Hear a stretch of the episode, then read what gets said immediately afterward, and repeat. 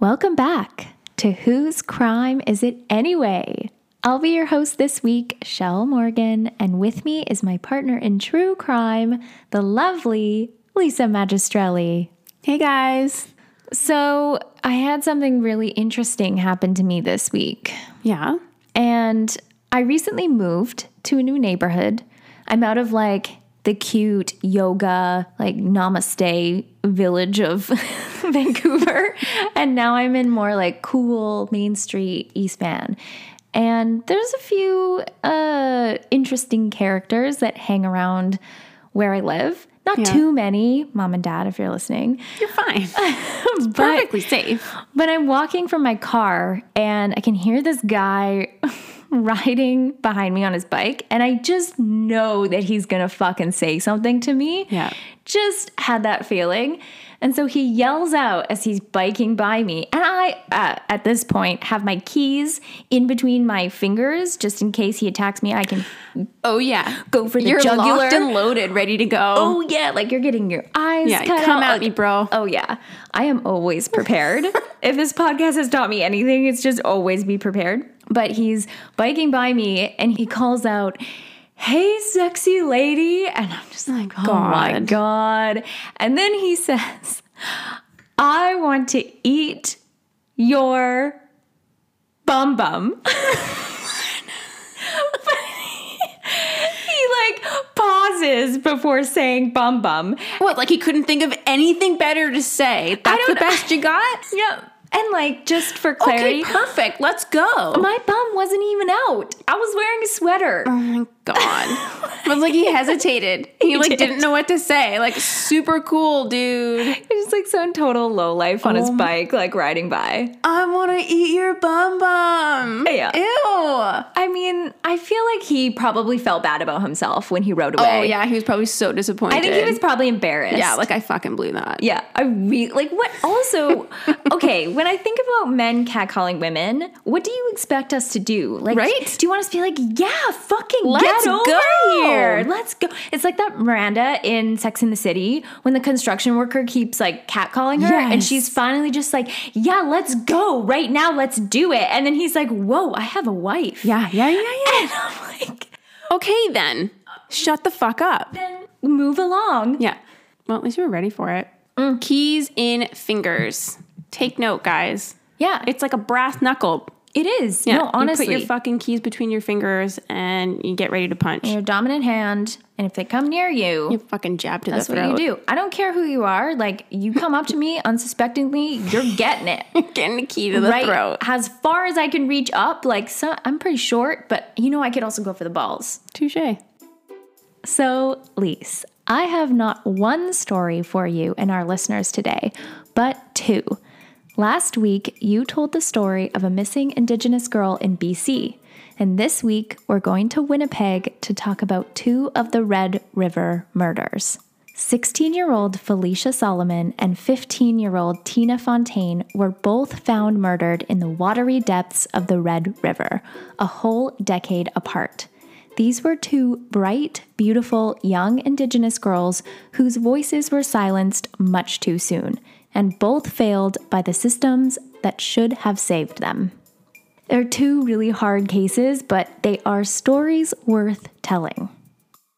Felicia and Tina didn't know each other, but their stories share a similar, terrifying path of young girls from First Nations communities going missing in Winnipeg and their cases left unsolved. Our country's system is designed against them. Police are failing these victims and their families, and Indigenous communities have had enough. It shouldn't take the murder of a teenager to galvanize all of Canada to finally support missing and murdered Indigenous women and girls. But that's what happens in 2014. These are the cases of Tina Fontaine and Felicia Solomon. Take it away, girl.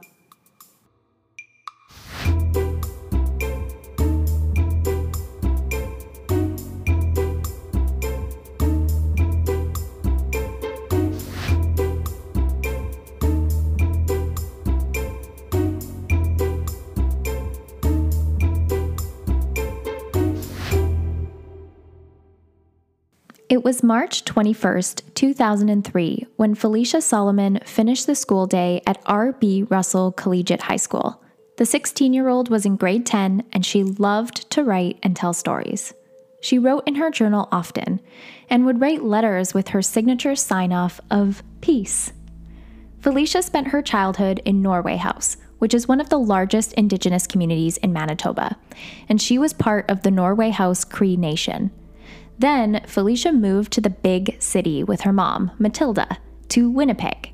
So I've never been to Winnipeg, but I can imagine Felicia being really excited for this next adventure in her life. She's going from a community of 5,000 to living in a city of 750,000 people. That's a big difference. She lived with her mom just a short distance away from her school in Winnipeg's West End neighborhood. On that March day in 2003, Felicia left school with friends and was seen walking on her normal route home. She was supposed to make a stop at her boyfriend's house, but never did, and Felicia never made it home that day either. Felicia's mom, Matilda, thought it was strange not to see or hear from her daughter. She remembers that it was family allowance day. So after school, Felicia and Matilda would go grocery shopping and run errands together. Then Matilda would give Felicia an allowance to buy something just for herself. When Felicia didn't come home, Matilda became extremely worried. She phoned Winnipeg police to report her daughter missing, but they told her that they couldn't do anything until Felicia had been missing for 24, hours. Yep, this is the same situation in the Lisa Marie Young case. Classic. So again, this like devastates me because no parent wants to wait more time, another 24 hours No. when their child is missing. And Felicia is 15. She's not old. The thing that blows my mind is that TV show. The first what is it called? 24 hours? The 1st 24? Mm-hmm. Yep. Like why why do you have to wait 24 hours now? I don't think that it's the same anymore. I mean, this is 2003. It's not that long ago, mm-hmm. but I don't know if that's the same today. So she's missing. 24 hours goes by and there's still no Felicia. Matilda called again to report her daughter missing, but the Winnipeg police took a whole week since Felicia's disappearance to even interview Matilda What? for a missing persons report. A oh whole my week. God. Just didn't show up at her house. What the hell? During that time, Felicia's family was fed up with the unresponsive nature of police, so they started searching for Felicia immediately, putting up homemade posters and combing Winnipeg streets for any sign of Felicia. Two months, yes, two months later, police finally declare Felicia missing to the public. Whoa, whoa, whoa. Whoa. Two months! Well, what was their excuse up until then? I have no idea. How can you just put someone off for two fucking months? Yep, I know. 60 days. She's Oh my- missing. could you and imagine? They, Oh don't release this information to the public at all. On May 12th, 2003, the Winnipeg police issued a press release saying Felicia was missing since April 4th, which isn't even the real date of her disappearance according to the family, and that she may be a youth at risk. Like Might be at risk. What else just- do you think she's up to? I know, and it doesn't have any, there's no urgency behind this case whatsoever. And I'm not sure if the police were just dismissing her as a runaway or if racial bias was involved, but if this was a 16 year old missing blonde white girl, the response, I know and Oh, we yeah. know it would be way different. So another two months pass, and there's still no sign of Felicia. On July 8th, Winnipeg police issued a second press release to remind the public that Felicia was still missing. But a month prior to this second press release, a grim discovery was made in Winnipeg's Red River. On June 11th, 2003, a single arm was pulled from the waters, and two days later, on June 13th, a leg was found in the same river. Oh, God. On October 2nd, months later, police notified Matilda and the family and confirmed their worst fears. The body parts belonged to 16 year old Felicia Solomon. I know, just an arm and a leg of this young child. Why did it take so long for the DNA to come back as a match? Is that how long it takes? I don't know. And honestly, there just isn't a lot of information. I couldn't find any cause of death for Felicia, and it is only an arm and a leg that were found in the Red River. Ever. The location of the rest of her body is still unknown to this day. Oh my God. There has been very little investigation into her disappearance and murder. And honestly, at the time, this young girl's death went completely under the radar. I couldn't find any statements from her friends on what might have happened the day she went missing. Like, did she leave to meet someone? Who was she meeting? How did she become separated from her friends on her walk home from school? And did she ever contact her boyfriend to say that she wasn't coming by?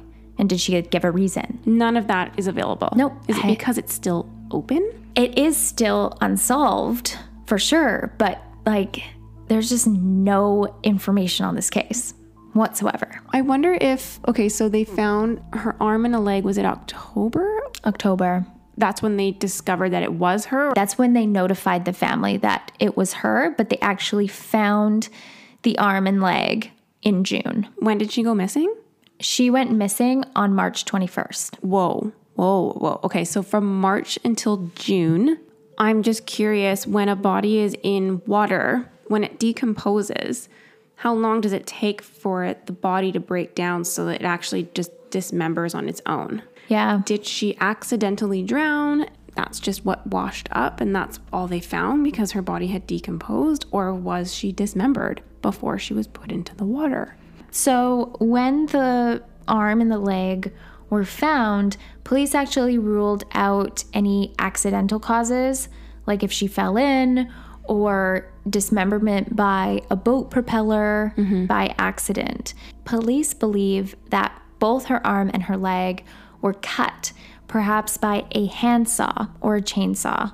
The arm was cut just below the shoulder, and the leg was cut above the knee joint and below the hip joint. Okay, so they could tell by the way of the edge of the bone that it Yeah. had been cut and it didn't break off Didn't naturally. break naturally or decompose naturally. okay.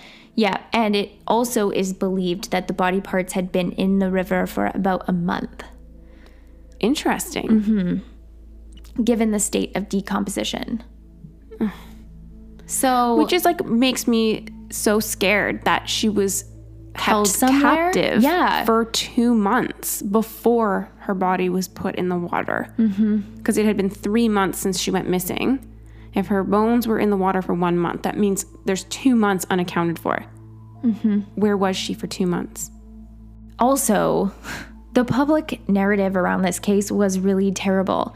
There was speculation in local media that Felicia was a sex worker living a high risk lifestyle, oh God. part of gangs, or using drugs.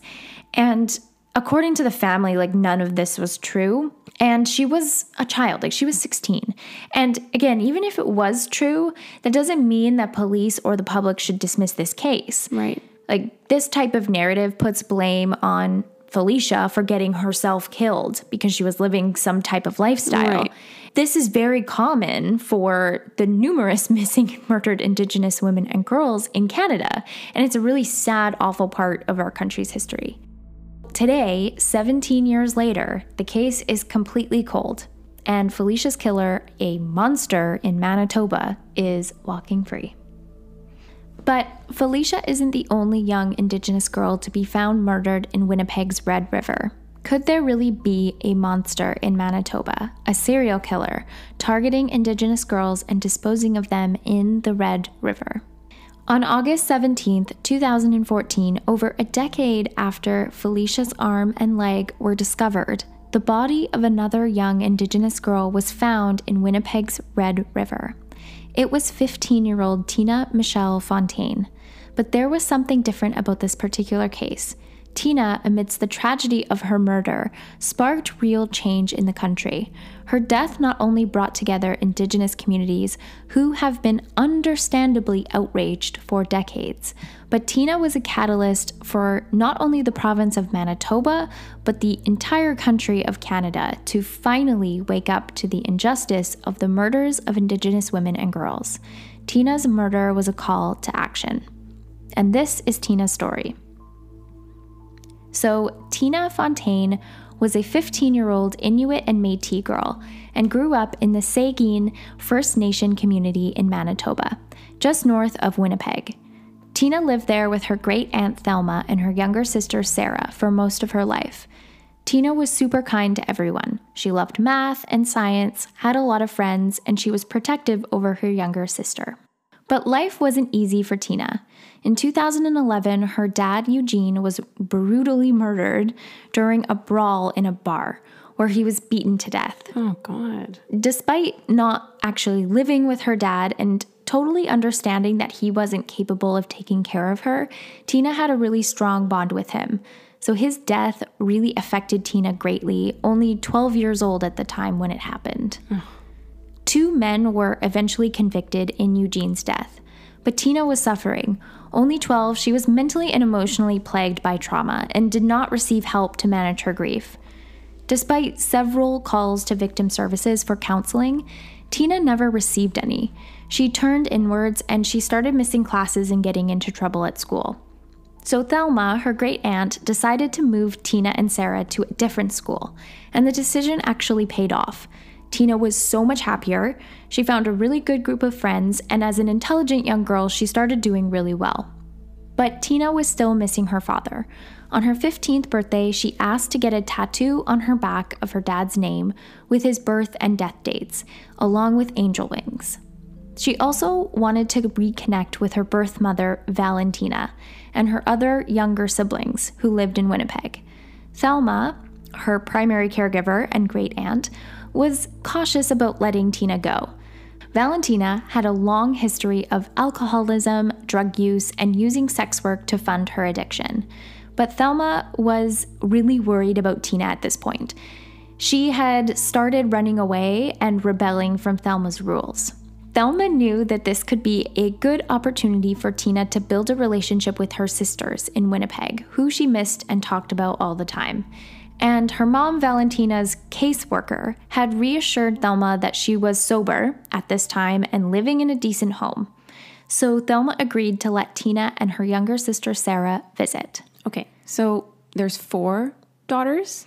Yeah, so they're all daughters, and her younger siblings that live with her birth mother, Valentina, are from a different father. Oh, they're half sisters. Mm-hmm. Okay, and then she's with her full sister with her great aunt. Exactly. Okay. Yeah. How come they were split up? Valentina had Tina. I know it's kind of confusing. Yeah. So Valentina had Tina when she was really young, I think 16 years old. Yeah. And her dad was a bit older, but both of them struggled with alcoholism. That was the biggest thing, and they couldn't take care of them. So Thelma is actually the aunt of her dad, Eugene. Right.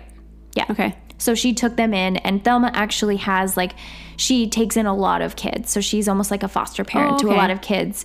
And so you have to also imagine like she's taking care of a big family at this Mm-hmm. point. It's not just Sarah and Tina, but she really, really cares about them. And she just wants them to be happy and successful Mm-hmm. and trying to give them a good life. So the first visit was a success. Tina wanted to go again for a longer period of time, so Thelma said if Tina could get her grades up, she would let her go to Winnipeg for a week after the school year ended in June. Nice. And Tina got her grades up, so she was allowed to go. For safety, Thelma gave Tina $60 and a prepaid long distance phone card. She told Tina if anything happened or if she wanted to come home sooner to just call, and Thelma would come and pick her up without any issue. So she packed Tina's bags into the trunk of the car and waved goodbye as Tina's cousins drove her to Winnipeg. Little did Thelma know that would be the last time she would see Tina. In Winnipeg, Tina was not getting along with her birth mother, Valentina, and she ran away from the home really angry. Thelma hadn't heard from Tina and she became really worried, so she called Child and Family Services to locate her in Winnipeg. Child and Family Services found Tina Okay. and took her into their care. But Tina left shortly after. She ran away again and she just started bouncing around different locations in Winnipeg for two months. Oh wow. So, But she like didn't even want to come home to her aunt. honestly, I think that she was at a point where she was suffering from Yeah. a lot of trauma with her dad, and she was just, I don't know, I think she was Just wanted to escape a little bit. yeah, she wanted to escape. She was butting heads with her mom, and it's not Tina's fault. She wasn't getting the help that she needed. Right. Mm-hmm. And she was rebelling. She really was. And I mean, she's at the prime age to do that too. You know, you're wanting to just try to live your life the way you want to live it when you're Mm-hmm. 15. Like, it's tough. At this point, as she's bouncing around different locations, she's not with her mom, she's not with child services. Tina is officially listed as a missing person. But there are still a lot of sightings of her and witnesses who spent time with her during these months before she really disappeared. Okay. So, in the days leading up to her disappearance, Tina spent a lot of time with her boyfriend, who is a Cree boy named Cody.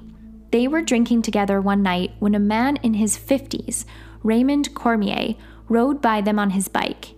At the time, Raymond told the two kids that his name was Sebastian, but I'm going to refer to him as Raymond. Raymond gave the kids drugs and took them to different houses for parties. In early August of 2014, Cody flew back home to St. Theresa Point, and Tina was really upset about her boyfriend leaving. Like, remember, she's bouncing around different places right now. Mm-hmm. He was like a source of stability for mm-hmm. her. And she's upset. She rode her bike to one of the houses that Raymond had taken her to before for one of those parties. Yeah. And she hung out with him, but she wasn't in a good mood.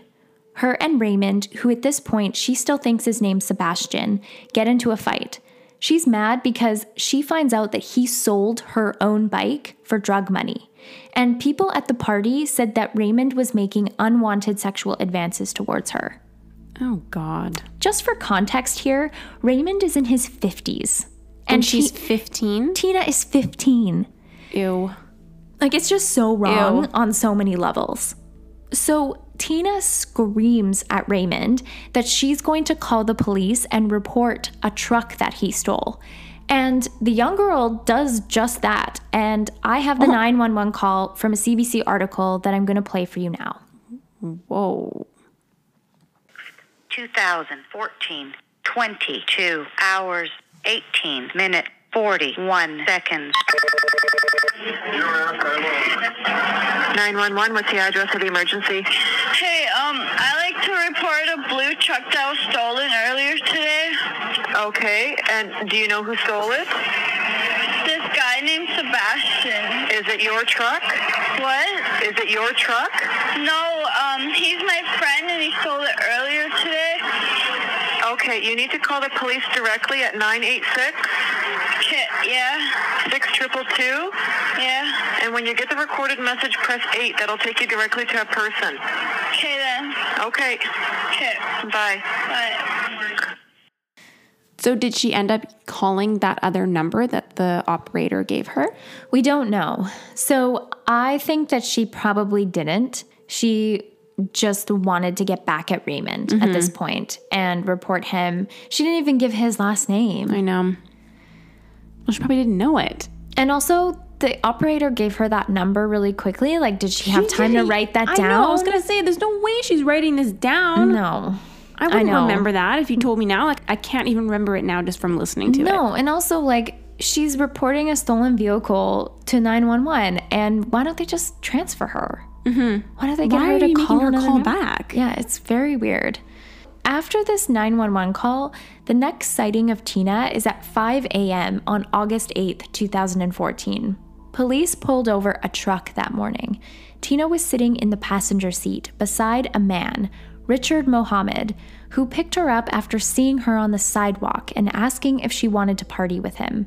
The police took Richard into custody for driving with a suspended license, but they let Tina go, completely failing to identify Tina as a missing person, even though she had been reported missing What? and in the database. What, they didn't ask her for her fucking name? I don't know. Like, they just completely missed this. Like, they did not know. There's no way if you plug that name in that it's not going to come up as a red flag. This is a missing person. Yeah. Oh and, my Like, also, it would have said if they actually did their due diligence and looked her up that she was supposed to be in the care of child and family services. Right. And and that she was clearly underage. 15. With the fucking, like, I don't know how old this Richard Mohammed was, but he's not a kid. Yeah, if you're supposed to be in child services, you're not an adult. No, no, you're not. So, a few hours after she left the police station, Tina was found asleep in a parking lot and wasn't waking up. Oh no. She was taken to a children's hospital where she was discharged into the care of a social worker who checked Tina into a hotel room in downtown Winnipeg. Tina told the social worker that she had been hanging out with a man in his 50s, Sebastian, whose real name is Raymond. Still doesn't know his real name. Nope. Who was a meth user, and that he was getting her a new bike. So she told the social worker this. Mm-hmm. But even with this information, Child and Family Services failed Tina. The young girl managed to leave the hotel at 5:30 p.m. saying that she wanted to meet some friends and she missed her curfew obviously and was reported missing by the social worker on August 9th, 2014. This is when the sightings of Tina end. At this point, she completely disappears. She's off the radar. Mm-hmm. Just over a week later, on August 17th, reports came into police of a man struggling against the current in the Red River. During their search for this man, police made another discovery the body of Tina Fontaine, wrapped inside a duvet cover and weighted down with rocks. The tattoo on her back of angel wings and her dad's name helped to identify her. Oh my god.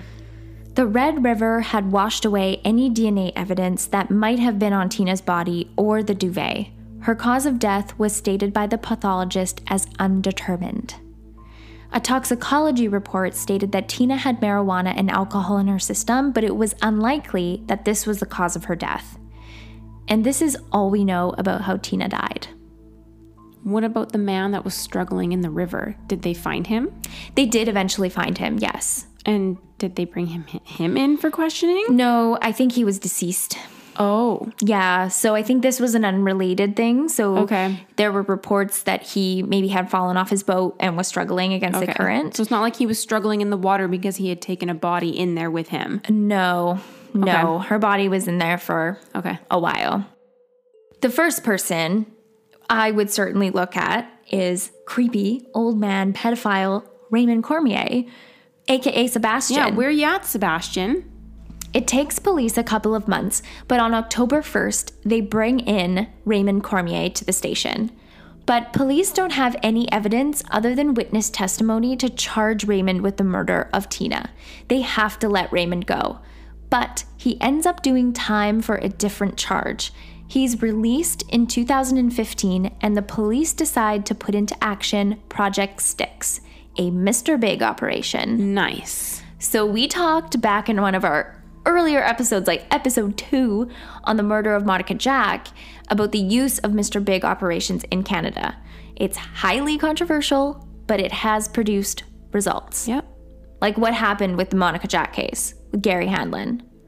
Well, they pretended that they were in this gang, mm-hmm. and the leader of this gang was like, hey, I know what you did. You need mm-hmm. to admit to it. We've got somebody who's sick that will take the fall for you. Right. But you need to tell us everything that happened so that they can testify with the same story so that they can take that fall. Yeah.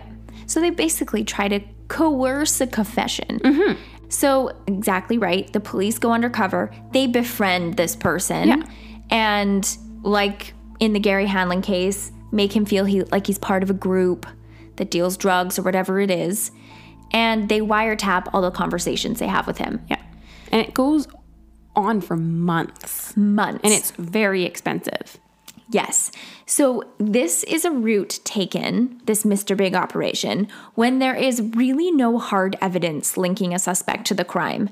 So the police want a confession. And at this point in the investigation into Tina Fontaine's death, everything against Raymond is circumstantial. Right.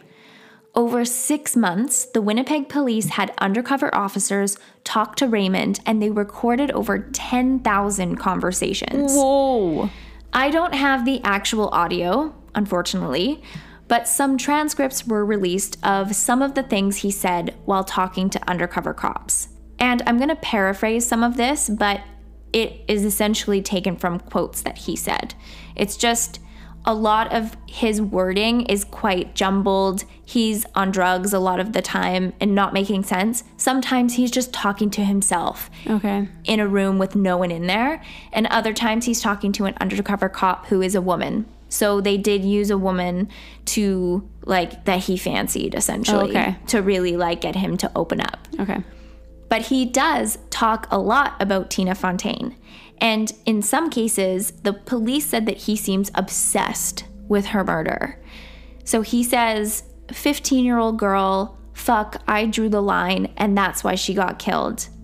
I'll make you a bet. She got killed because we found out, I found out, she was 15. You ever been haunted by something? What happened there, really, it's not right.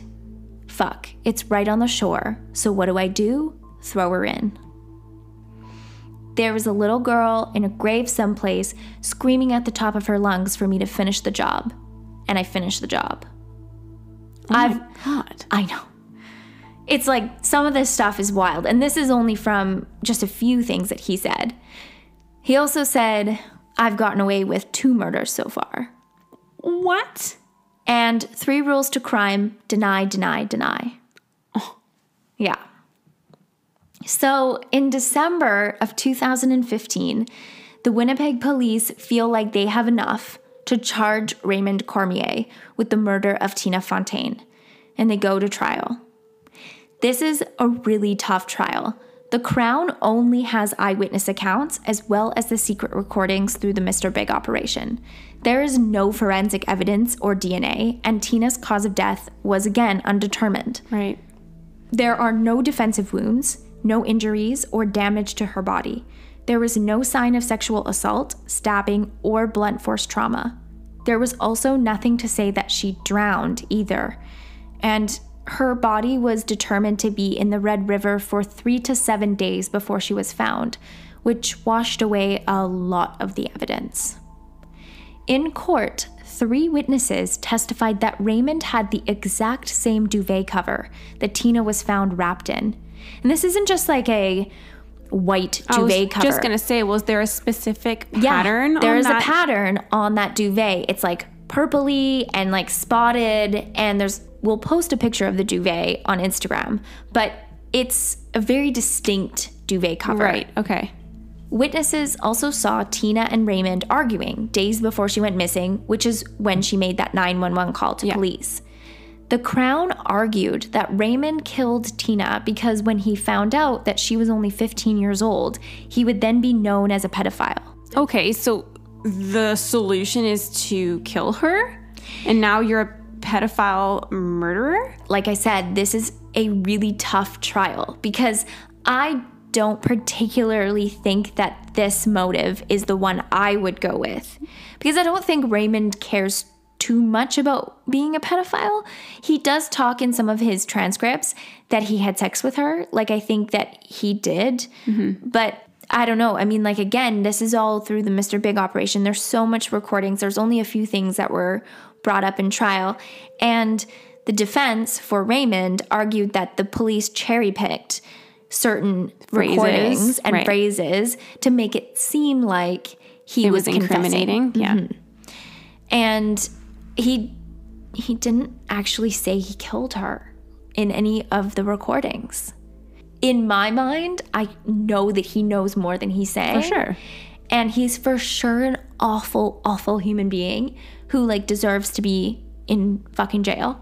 I don't know. What do you think of that as a motive? I think that when drugs are involved, you do really irrational things. Mm-hmm. So when she called in and reported him for stealing that truck, you don't know that maybe it could have set him off if he was high and he just went into an enraged State. A state Yeah. and he just attacks her when she when he sees her next. Yeah. And like maybe he wasn't intending on killing her. Maybe that wasn't even the intent, but it happened. And then he didn't know what the fuck to do. So he wrapped her up and put her in the water. Like maybe it wasn't even his intention to do that, but they ended up getting into this crazy fight. It led to that. Yeah. See, I believe that more than that he was worried about being seen as a pedophile. Right. I would say that he knew that she wasn't 18. Well, clearly he wasn't trying to hide that he was hitting on her. No, he's hanging out with people. Yeah, exactly. He was doing it out in the open. So it's not like he was really trying to hide that. I don't think that that's motive to kill her. I think I would believe more that he got angry with her. Yeah. And that things got kind of heated and out of control, and it was kind of in the heat of the moment. Mm hmm. Ugh. So the jury deliberated for 13 hours and they returned with a verdict. Raymond Cormier was found not guilty of the murder of Tina Fontaine. What? Yeah, Not guilty. not guilty.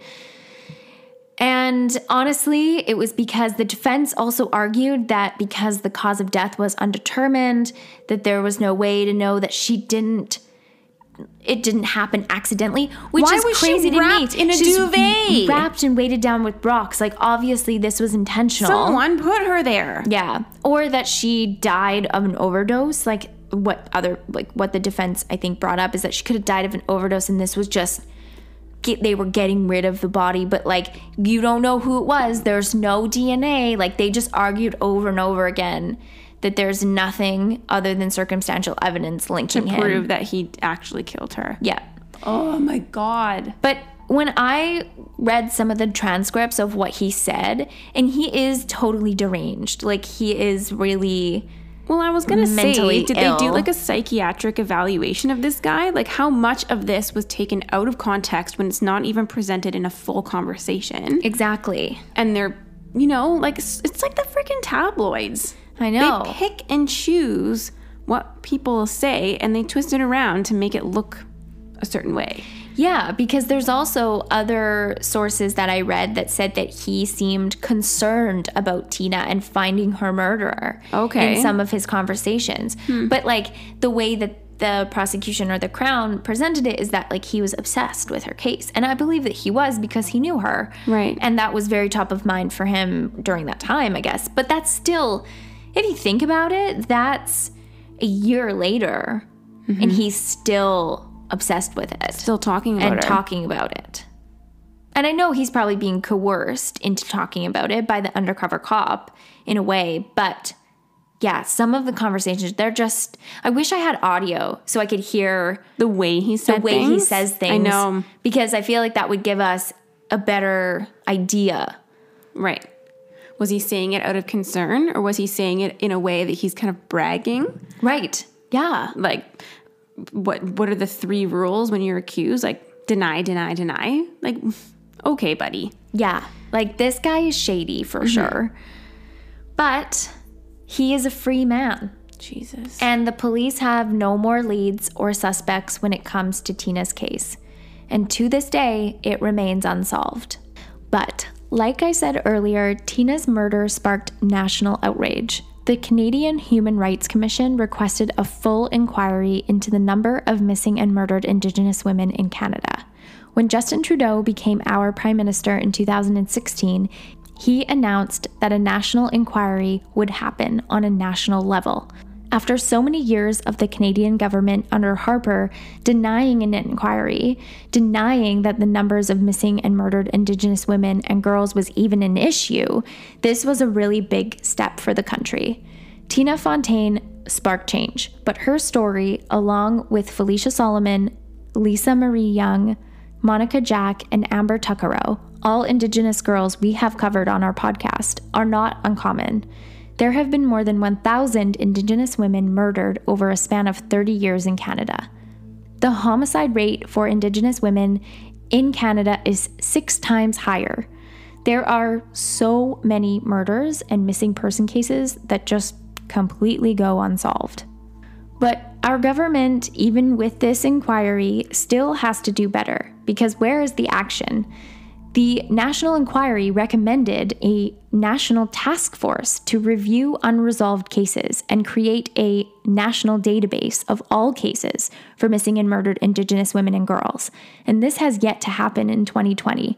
And personally, I think this would be awesome because then I think unsolved cases, cold cases, would be reopened and we would have more information yeah exactly and people would be re interviewed, witnesses would be followed up on. Mm-hmm. There would be someone dedicated to these cases. The RCMP in Canada is just like really dropping the ball and has been for a lot of years. Surprise, surprise. Yeah. So, like I said, there is so much left to do, and these stories really deserve to be told. Sometimes there isn't enough information out there, which is why I wanted to combine two stories together this week. And here's a question for you Could Raymond have killed more than one Indigenous girl and left her in the Red River, like Felicia Solomon, when he said he got away with two murders? He's in his 50s, so definitely old enough. Could he be one of the monsters in Manitoba? Sadly, with both of these cases, we are still left wondering whose crime is it anyway?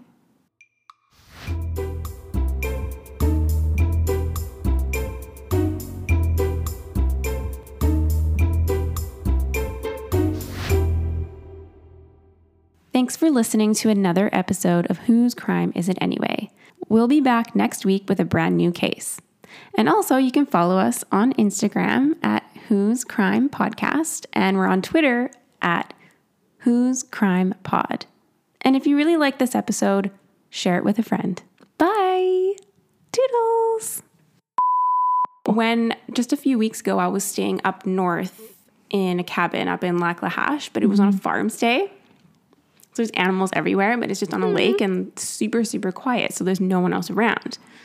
And at one point in the middle of the night, it was like three in the morning, I could hear screaming. What was it? Was it an animal? It honestly sounded like a woman screaming Oh from across God. the fucking lake. And I literally laid in bed for like 15 minutes listening. And I'm like, oh my God, like some a woman is being attacked. And I'm like, I, like, I was getting ready to like get get up and like go Mm-hmm. and try and do something. And then I started listening a little bit harder. It was like horse. I think it was either a horse or a donkeys. but I'm on alert. I hear a fucking scream and Yeah, I'm like, what can. I do to help?